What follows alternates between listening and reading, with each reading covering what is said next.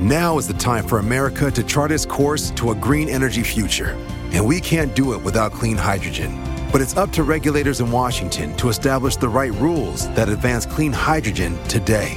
Clean hydrogen needs the full extent of the production tax credit to decarbonize heavy industry, create high skilled jobs, and lead the global energy transition. Get the facts at cleanhydrogentoday.org. Paid for by the Fuel Cell and Hydrogen Energy Association. ¿Por qué las mamás y los papás somos tan distintos al criar a nuestros hijos? ¿Pueden los hombres tener una paternidad activa realmente? Invitamos al pediatra David Barreto a que nos cuente cómo la ejerce y a resolver algunas dudas más de la comunidad. Bueno, hoy estamos aquí con pediatra David Barreto. David, Así es.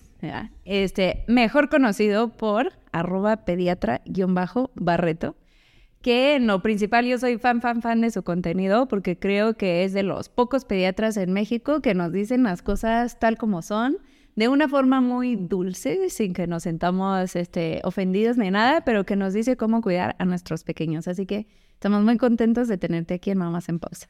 No, pues muchas gracias por la invitación. Aquí estamos con mucho ánimo de contestar algunas preguntitas que por ahí tenemos y bueno, aportar sobre todo a la crianza, ¿no? Que eso es lo que de lo que se trata. Perfecto, pues bueno, eh, también te decidimos invitar a ti porque eres papá de una niña de 8 años y para nosotros es muy importante siempre abordar todo esto desde el punto de vista de una mamá o de un papá porque sabemos que la crianza, los hijos, todo se puede haber mucha teoría, muchísimo conocimiento, muchísimos especialistas, pero nunca se vive en carne propia hasta que realmente uno tiene un hijo o una hija, ¿no? Entonces quisiéramos, yo, yo lo que quiero hacerte es varias preguntas alrededor, pues como de crianza, de salud de los niños, en la pediatría y demás, para entender, porque estamos en la constante búsqueda, no hemos encontrado la solución, de por qué los papás somos tan distintos a las mamás, por qué nos comportamos de forma tan diferente, por qué nuestras preocupaciones las abordamos desde otro punto de vista, además, ¿no? Entonces, probablemente no tengamos hoy la respuesta, espero que sí, pero al menos sabemos que vamos a aportar mucho en esta, en esta búsqueda o aportar el granito de arena para que las mamás y los papás que nos escuchan sepan que todos estamos en el mismo caos y que no están solos. ¿no? Así es. Entonces, bueno, eh, platícame por favor este, un poco de tu hija, eh, bueno, no de ella, sino cómo has llevado tú tu crianza y la salud de tu hija desde el punto de vista pediatra papá. Sí, pues mira, la verdad es que es una cuestión que seguramente se identificarán varias personas. Mm, Nosotros tuvimos un, una- un noviazgo prolongado, mi esposa y yo, cinco años. Eh, posteriormente decidimos hacer familia y a los, al año de habernos casado tuvimos a nuestra primera hija y única. Pero todo cambió, porque pues yo deseaba mucho volverme padre, entonces cuando veo a la hija pues caigo rendido a sus pies. Eso es un problema porque dejamos de voltear a ver a mamá. Ok. Entonces ahí empieza todo. Mm, creo que muchos padres pueden estar pasando también por lo mismo o pasarán. Entonces yo creo que es importante no olvidarse de mamá. Ok. Yo la primera recomendación que les doy es no se olviden de mamá, porque mamá sigue siendo esa persona que teóricamente te va a acompañar en ese viaje que tú decidiste hacer, ¿no? A mí no me pasó así, me tardé un poco de tiempo o varios años en entenderlo y por eso este también mi, eh, mi involucración en la crianza, ¿no? Entonces la crianza, yo te puedo decir que soy un pediatra antes de ser papá y otro pediatra después. ¿Por qué? Porque se me empiezan a presentar varios problemas. Problemas relacionados con la lactancia, con la alimentación, con el desarrollo psicomotor de mi hija, con el de pronto las rabietas desmedidas. Y posteriormente nos damos cuenta de que había más problemas, ¿no? Identificados al momento de nacer y ni en los primeros meses. Entonces esta parte me obliga de, de alguna forma a adentrarme más en temas que yo no manejaba. Sí, yo también era pediatra de que decía que eh, no importaba, podías portearlo en un canguro no ergonómico o que probablemente te decía que, este, no sé, que no le dieras lactancia tanto tiempo porque se, se iba a poner como muy chiqueada, iba a tener problemas psicológicos, ¿no? Pero eh, al momento que nací mi hija, decido estudiar para asesor de lactancia, después adentrarme en temas de nutrición, de porteo, de crianza, y bueno, pues así empezó toda la aventura, ¿no? Y yo creo que la verdad me atrevo a decir, eso seguro tú lo sabes mejor que nadie, pero que por eso tienes un impacto como lo tienes así hoy en redes sociales, porque incluso no sé si hay muchos, pero según yo hay muy, muy pocos asesores de lactancia siendo hombres. Y qué padre que te atrevas a abrir así como esa forma transparente, porque las cosas han cambiado y creo que aquí es muy importante reconocer que van cambiando, que, que haya pediatras como tú que se estén actualizando y que también acepten el, oye, sí, antes se creía otra cosa o se estudiaba este, de cierta forma, pero hoy entendemos la importancia y por eso me subo a hacerlo, ¿no? Entonces, yo, bueno, aplausos por eso, porque creo que como mamá, justo cuando llegamos como un, con un especialista o con alguien de salud, estás confiando ciegamente en que lo que vas a decir tú como pediatra es la palabra en la cual yo voy a amarrarme y a serle fiel, ¿no? Entonces, ¿tú te has sentido juzgado en algún momento por ser como apoyar tanto a la lactancia? Mm, sí, definitivamente, y más en la actualidad, no me dejarás mentir. O sea, se habla mucho acerca de que la lactancia es únicamente de las mujeres, pero yo te puedo decir que no. O sea, mi concepto actual es que la lactancia es de todos y todos tenemos una parte distinta, ¿no? Que aportar. Sí, es cierto, mamá le da pecho a su bebé para alimentarlo, para darle amor, confianza y favorecer una crianza positiva. Pero papá puede hacer muchas otras cosas. Le podemos preparar la comida a mamá mientras, ¿no? En lo que amamanta bebé. Mamá está cansada, bueno, pues nos ponemos a hacer algunas cosas en la casa. Mm, no sé, tiene un antojo mamá, pues vamos por él, ¿no? O sea, podemos hacer muchas otras cosas alrededor, porque pues es cierto, nosotros no amamantamos, ¿no? Pero alrededor de la lactancia materna hay muchos otros factores podemos empezar por, eh, por eh, evitar dar eh, malos comentarios, ¿no? Porque también a veces como papá les decimos a las madres que amamantan y que se informan de la lactancia, es que ya le estás dando mucho pecho, es que ya te pasaste de dos años y esa niña la vas a malcriar, o ya no le está nutriendo. No, mi mamá, o sea, mi, la abuela me está diciendo que eso no se debe de hacer porque por eso no come tu niña, ¿no? O sea, ya empezamos a, meternos en otros problemas que no deberían de presentarse, ¿no? Entonces yo creo que tenemos que involucrarnos todos en la lactancia, o sea, toda la familia, no nada más mamá, o sea, no es, de por sí, la maternidad siento que es la losa más pesada que existe. En la vida. En la vida, no tengo duda alguna porque también vengo de una mamá que tuvo, eh, que nos crió prácticamente solos, o sea, mi papá sí estaba, el clásico papá que aporta, pero no está, ¿no? Em, y yo lo veo pues con mi esposa, con las mamás de mis pacientitos. Entonces considero que es importante dejar de pensar que la maternidad es solamente asunto de mamá, que la lactancia es solamente asunto de mamá y que la crianza es solamente asunto de mamá, ¿no? Porque pues ya por sí es pesado como para que sigan cargando con esa losa tan pesada. Ese es mi punto de vista. De acuerdo, yo estoy de acuerdo contigo. ¿Qué haces, por ejemplo, cuando va un papá a consulta y tú empiezas a hacer todas estas preguntas como para tener el historial médico del niño o la niña y te das cuenta que papá no sabe las respuestas? Mi primera pregunta es, ¿te diriges normalmente al papá, a la mamá, a ambos? Y la segunda sería, ¿qué haces cuando te das cuenta que papá no sabe responder información básica que debería de saber? Mm, tengo la fortuna de tener un eh, grupo de papás que se identifican mucho con la forma en que doy la consulta. Normalmente papá, los papás de primera vez como que ya saben a qué van y con quién van.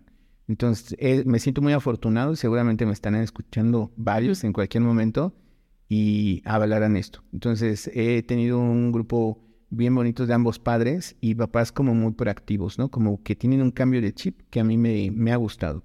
No todos. Hay algunos que de plano sí mm, no saben cuánto pesó su hijo, no saben cuánto midió. Eh, bueno, a veces ni siquiera saben cómo come o a qué hora se duerme, etcétera. Y bueno, eso sí es un problema y para mí es como una bandera roja. O sea, inmediatamente identifico un problema. ¿Por qué? Porque esto va a tener como consecuencia que la carga emocional de la crianza y de todo lo que relacione la salud del bebé va a caer sobre mamá. Ahora, obviamente a mí no me toca eh, en sí como eh, hacer algo al respecto de forma radical, pero sí me toca platicar con papá en la consulta y decirle, es importante que ambos conozcamos la salud del bebé, es muy importante revisar su cartilla, su, la forma en la que crece, hay que involucrarnos, tal vez podamos involucrarnos un poquito más en eh, lo que respecta a la salud de tu bebé. O sea, que le jalan las orejas. Sí, de alguna forma sí, eh, porque creo que es parte también importante de lo que yo hago. Nunca lo han tomado mal, o sea, yo nunca he tenido un papá que salga enfadado de la consulta y como que entiende esta parte, ¿no? Eh, yo creo que en la forma en la que lo platiquemos, pues estará el resultado, ¿no? Y bueno, tal vez en su vida le han dicho algo parecido, ¿no? Sí, creo que también es parte de, perdóname, pero hace poco escuchábamos cómo estos, muchos de los papás actuales que hoy tienen hijos pequeños, no crecieron con un papá presente o responsable. Entonces hoy también hay que aprender a reconocerles ese mérito de, mira, están cambiando, no estoy diciendo aplausos porque cambió un pañal, porque es su responsabilidad, Claro. pero que sí es muy importante también decir, ok, están intentándolo, se están involucrando, están yendo al pediatra con nosotros, o sea, que también hay un esfuerzo de, de poder llegar a un punto que ellos no conocen porque no tuvieron un papá así. Así es, creo que eso es importante, empezar a cambiar, ¿no? Ok, oye, y a ver, yo creo que las mamás somos mucho más preocuponas, por no decir intensas. Yo soy intensa y preocupona. Ok. ok.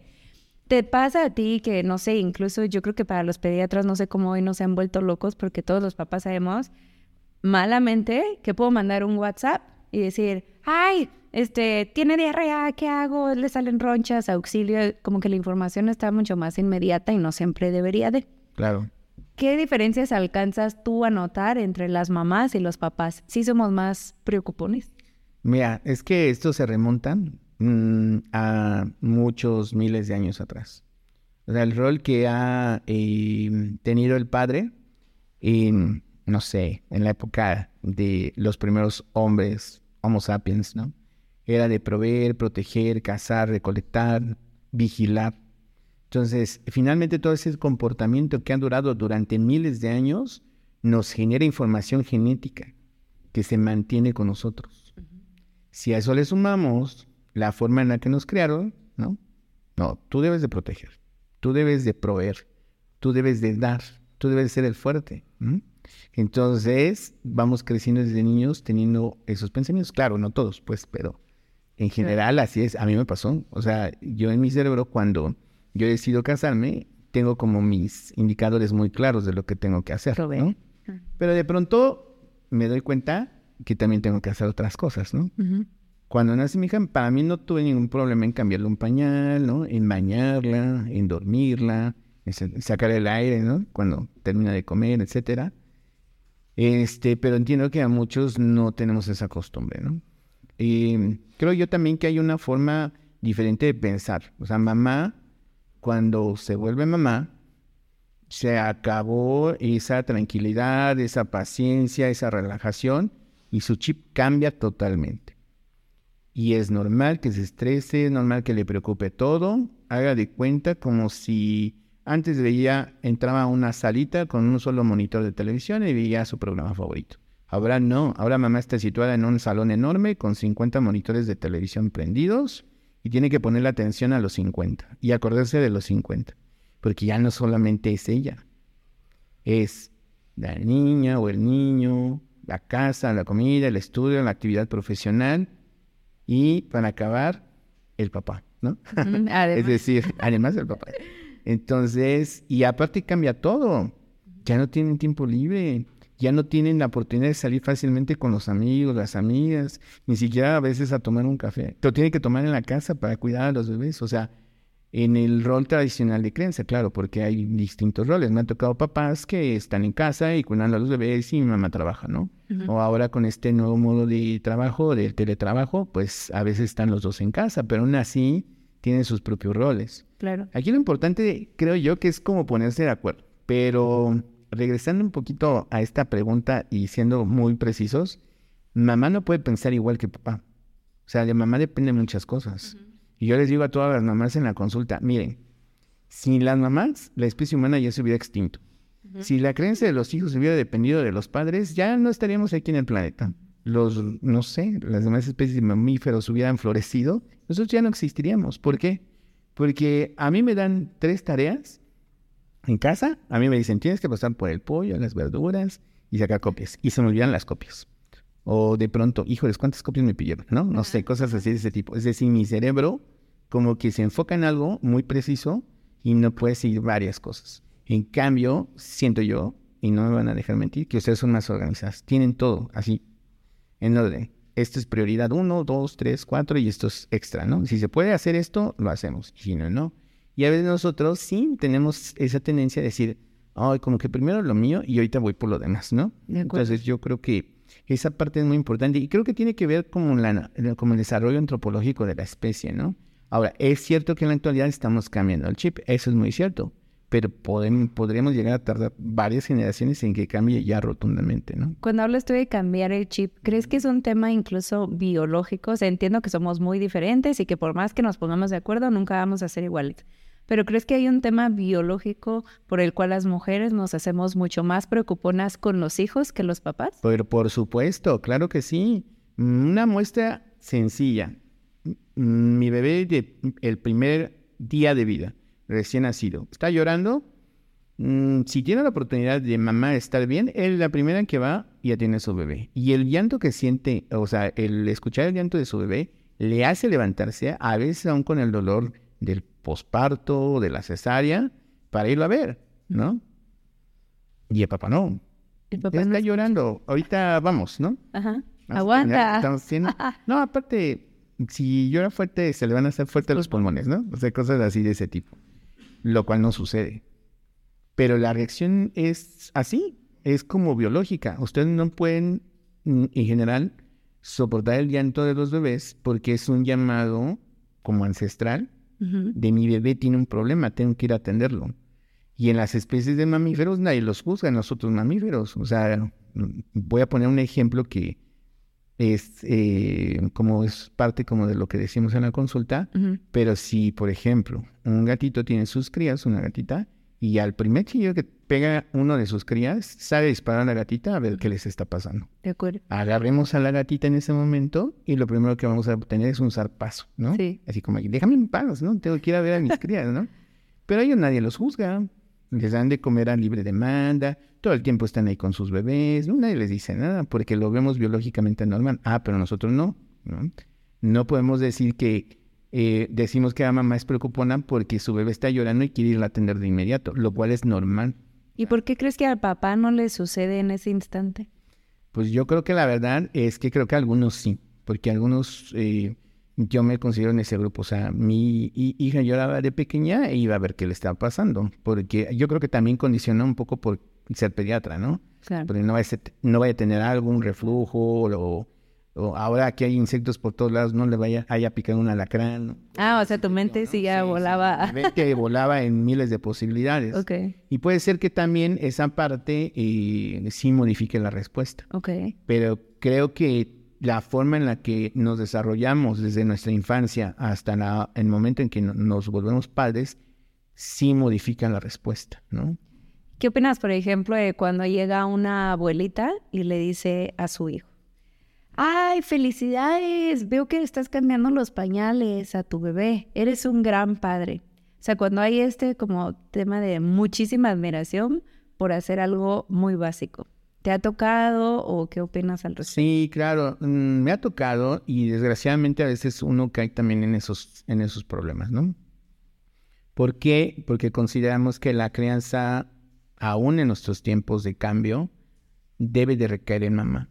O sea, quien debe de cambiar el pañal es mamá. Oye, pues es que a mí me da cosa, ¿no? Porque no huele feo la popó de mi bebé, yo no quiero cambiarlo, ¿no? O no sé cómo hacerlo, ¿qué tal si lo lastimo? Es decir, buscamos miles de excusas para no hacerlo. Ya lo hacemos, ok, lo logramos por primera vez. Y ahora queremos que aplausos, ¿no? Queremos que nos digan, no, no, excelente papá por cambiar un pañal. Pues la verdad es que no es cierto. Es parte de lo que nos toca en la actualidad. Tal vez en algún momento no nos tocaba. Voy de acuerdo. Aunque yo considero que siempre nos tocó, pero no lo hacíamos. Hoy sí nos toca y tenemos que hacerlo. Es tarea normal. Ayudarle al hijo a hacer la tarea, prepararle la mochila, hacerle el lunch. Si hay oportunidad hay que hacerlo y no por eso deberíamos de sentir esa necesidad de, eh, no sé, De sentirnos así súper especial. No, porque es lo que nos toca. Y justo esta parte de entender qué es lo que nos toca y lo que debemos de hacer, también debemos de pasárselo a nuestros hijos en la crianza. Yo no tengo que decirle a mi hijo, oye, si no haces esto no te voy a llevar al parque. No, ¿qué tal si mejor le digo, esto es lo que te toca. Te toca hacer la tarea, levantar tus trastes y hacer tu caso, tu cuarto. Es mucho mejor. Y eh, a la vida le vamos a dar un adulto que sabe cuáles son sus responsabilidades y sabe que las tiene que hacer. No le van a dar un premio, ¿no? Claro. Oye, ¿y ¿crees que los papás tienen, o sea, cuando somos mamás hay como mucha expectativa más bien de la sociedad hacia las mamás? ¿Crees que el papá tiene como la misma carga o expectativa de la sociedad? No, para nada. O sea, realmente no.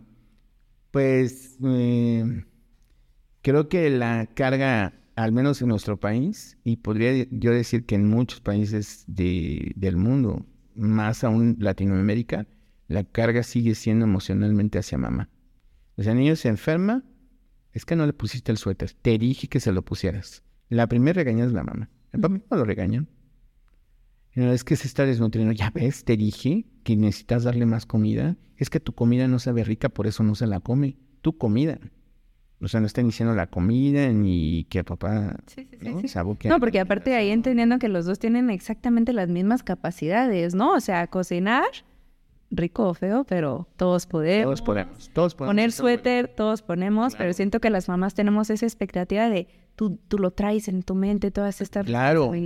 Se te olvida algo en el pañalero, ya te están regañando. Ah, por ¿no? supuesto, culpa de la mamá. El agua está tibia y no está calentita para el biberón, que de hecho ni siquiera se debería de calentar, pues, pero ¿por qué no se la calentas? Por eso no se la quiere tomar. Ay, se te olvidaron las toallitas, los pañales, ¿no? O sea, se me olvidaron. O sea, ellos... Se nos eh, eh, eh, olvidaron. eh, Este bebé que está aquí solamente es mío. O sea, yo lo hice solo, ¿no, verdad? ¿Y qué recomiendas tú a esas mamás para que puedan, o sea, uno sería, ¿qué le respondes como mamá? O sea, yo en mi caso, cuando de pronto hay ciertos comentarios, que la verdad los hay, es como, no se me olvidaron, se nos olvidaron las toallitas. Y si tú te quieres hacer cargo de la pañalera por siempre, vas. Pero yo siento que vivo desde, desde esa como lucha de poder.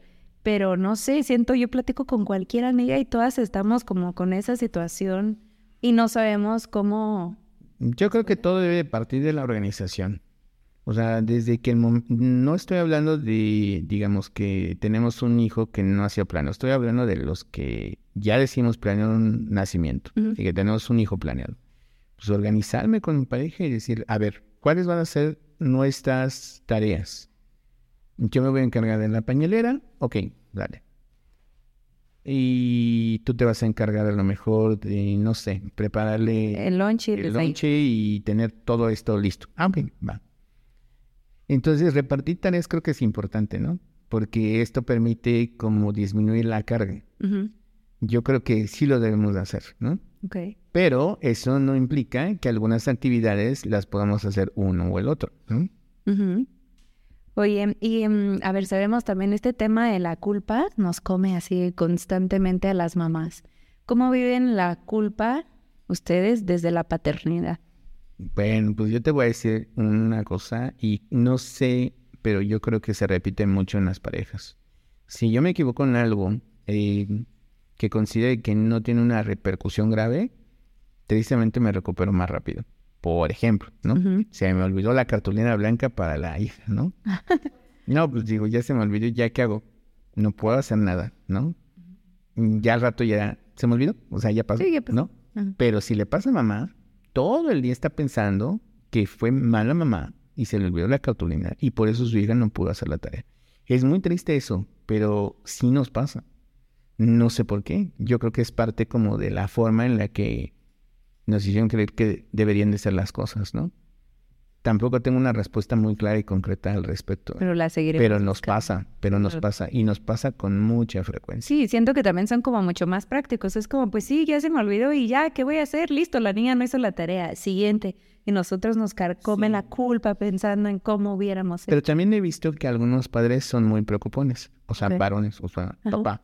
Sí los he visto. Y a veces, curiosamente, y su pareja no lo está. No están preocupados. Ajá, no lo es. O sea, como que ese equilibrio también ayuda un poquito, probablemente, no lo sé. En algún momento escuché que las parejas homoparentales, principalmente en los hombres, cuando supongamos eh, adoptan a un niño y normalmente cuando es una pareja heterosexual, pues la mamá es la que de pronto, como dices, el gatito, ¿no? Escucha al niño y corre. ¿Sí? Pero que en las homoparentales se les desarrolla algo, no, no sé cómo se le llame científicamente, pero es como ese agudiza mucho más sus sentidos. Una de las personas que se vuelve normalmente el cuidador primario. ¿Te hace sentido? ¿Es cierto? Sí, sí, claro. También en consulta tenemos algunas familias con eh, parejas homoparentales Ujú. y nos hemos dado cuenta de eso. O sea, yo personalmente me he dado cuenta de eso. Hay alguien siempre que tiene el sentido más agudo de la crianza y otra que no tanto, ¿no? Pero sí, sí es una, es constante. Ok. Bueno, una última y me voy a salir un poco del tema, pero siento que está dentro de tu especialidad. Este, tú hablas mucho tema de este nutrición alrededor de los niños y hoy nos cuesta mucho, mucho, muchísimo trabajo lidiar con abuelos. Todo el tema del azúcar. Así es. ¿Por qué no deberíamos de darle azúcar a nuestros hijos? Bueno, miren, les voy a contar algo que hoy sabemos. Los primeros cinco años de vida se establece el patrón alimenticio de tu hijo. Cinco años. Pero tampoco es como el banderazo de salida para que les retaquemos como si estuviéramos en Candy Crush, ¿no? No. Eh, en este momento debemos saber que es como el pilar de lo que va a existir en el futuro. Eh, nos hemos equivocado mucho los pediatras porque hemos hablado de una edad de dos años, ¿no? Sí. Antes decíamos un año, hoy decimos dos años. En unos dos o tres años vamos a decir cinco años. ¿Por qué? Porque nos hemos dado cuenta de que todo el mundo está esperando el banderazo de salida de los dos años Para atascarlo. para llenarles de azúcar a sus pancitas. Ahora, ¿y qué repercusión tendrían? ¿Están creciendo? ¿Aumentan de peso, de talla? Bueno, pues no es lo mismo hacer un edificio con material de primera calidad hacerlo con lo que alcances, ¿no? Para ahorrarte dinero. Eso es lo primero. O sea, biológicamente hablando, esas células de ese individuo van a ser mucho más fuertes, más resistentes, va a poder explotar eh, con mayor facilidad su máxima talla y máximo peso. Pero también hay que saber que no es lo mismo pesar 30 kilos con mucha grasita corporal, hablando de los niños, y 30 kilos con mucho músculo. Es decir, la masa magra, el músculo, también se genera del aporte de proteínas. Cuando nosotros le damos exceso de azúcares, los niños dejan de consumir alimentos saludables. Y no me gusta utilizar la palabra saludable porque a veces causa controversias, pero sí, o sea, mientras más natural sea mi alimentación, más masa magra voy a hacer. Mis músculos van a estar más fuertes, mis articulaciones más resistentes y mi sistema inmune mejor. Porque aquí tenemos un problema que la gente no toma en cuenta. No son las mismas bacterias que hay en tu intestino si tú consumes alimentos procesados, ultraprocesados, azúcares a montones, que cuando comemos verduras, frutas, legumbres, pollo, pescado, carne, huevo. Son totalmente diferentes, están plenamente identificadas. Ok. Cuando nos alimentamos mal, las bacterias son malas, hasta nos dominan. Nos dicen, ve y cómete esas papitas fritas, ¿no? Tómate una coquita, te lo mereces, ¿no? Cuando comemos mejor, también nos dominan. Uy, como que me hace falta una manzanita, ah, voy a pasar por una, ¿no? Voy a comer tantito yogur, ¿no? Y de verdad pasa, o sea, ya no se te antoja las sodas. Ya probablemente no se te antoje tanto ese, eh, no sé, Sí, como café tipo unicornio, Ajá. ¿no? Ya no se te antoja tanto. Ya lo- no es que lo pienses, no se te antoja. Entonces nosotros queremos que a los niños, desde pequeños, no hacerles dietas totalmente restrictivas, porque eso no es correcto, ¿no? Pero tampoco que se coman dos, tres, cuatro productos al día. Eso te iba a preguntar si creías que había cierta consecuencia en estos niños que se les limita por completo el azúcar, que de pronto, como dices tú, llegan los dos, en este caso, o al rato los cinco años, y abren la pluma de los dulces. Y si crees que puedan llegar a tener como esto nunca lo tuve en casa, entonces venga ahora uno, dos, tres, cuatro, Sí. o que realmente el sistema, o bueno, tu cuerpo, tu mente indica eso no lo necesitas y toman uno dos y lo dejan. Yo creo que si mantenemos un ritmo adecuado, a los niños nunca les pasa que se sobrellenen de estos productos. Eso es lo primero. Lo segundo son las familias quienes vamos a comprarlos. Muchas veces me han dicho, ay doctor, es que mi hijo es súper, súper adictivo a cierto producto. ¿Quién se ¿no? lo compró? Y yo, tiene un año y medio, señor, ¿no? O sea, usted los compra. Sí. No, si les digo en la consulta, usted los compra. ¿Quién lo compra? ¿No? Sí. Ah, pues yo. Ok. O luego se les quedan viendo feo a los pequeños de 3, 4 años, ¿no? Ya escuchaste al doctor, que no tomes refresco. Pero ¿quién lo compra? Eh, Sí, el límite es el papá. Exacto. Nosotros ponemos los límites y tenemos que tener, pues sí, hacer el esfuerzo por tener una alacena un poco más saludable. Ahora, las restricciones totales también son perjudiciales para la infancia. No estoy hablando de que en su cumpleaños hazle el pastel que quiere, déjalo que coma los dulcecitos que quiera, pero que él ya sepa que en ese momento tiene libertad y tranquilidad y no hay que juzgarlos, no hay que decirles nada. Y ellos mismos se comportan, ¿eh?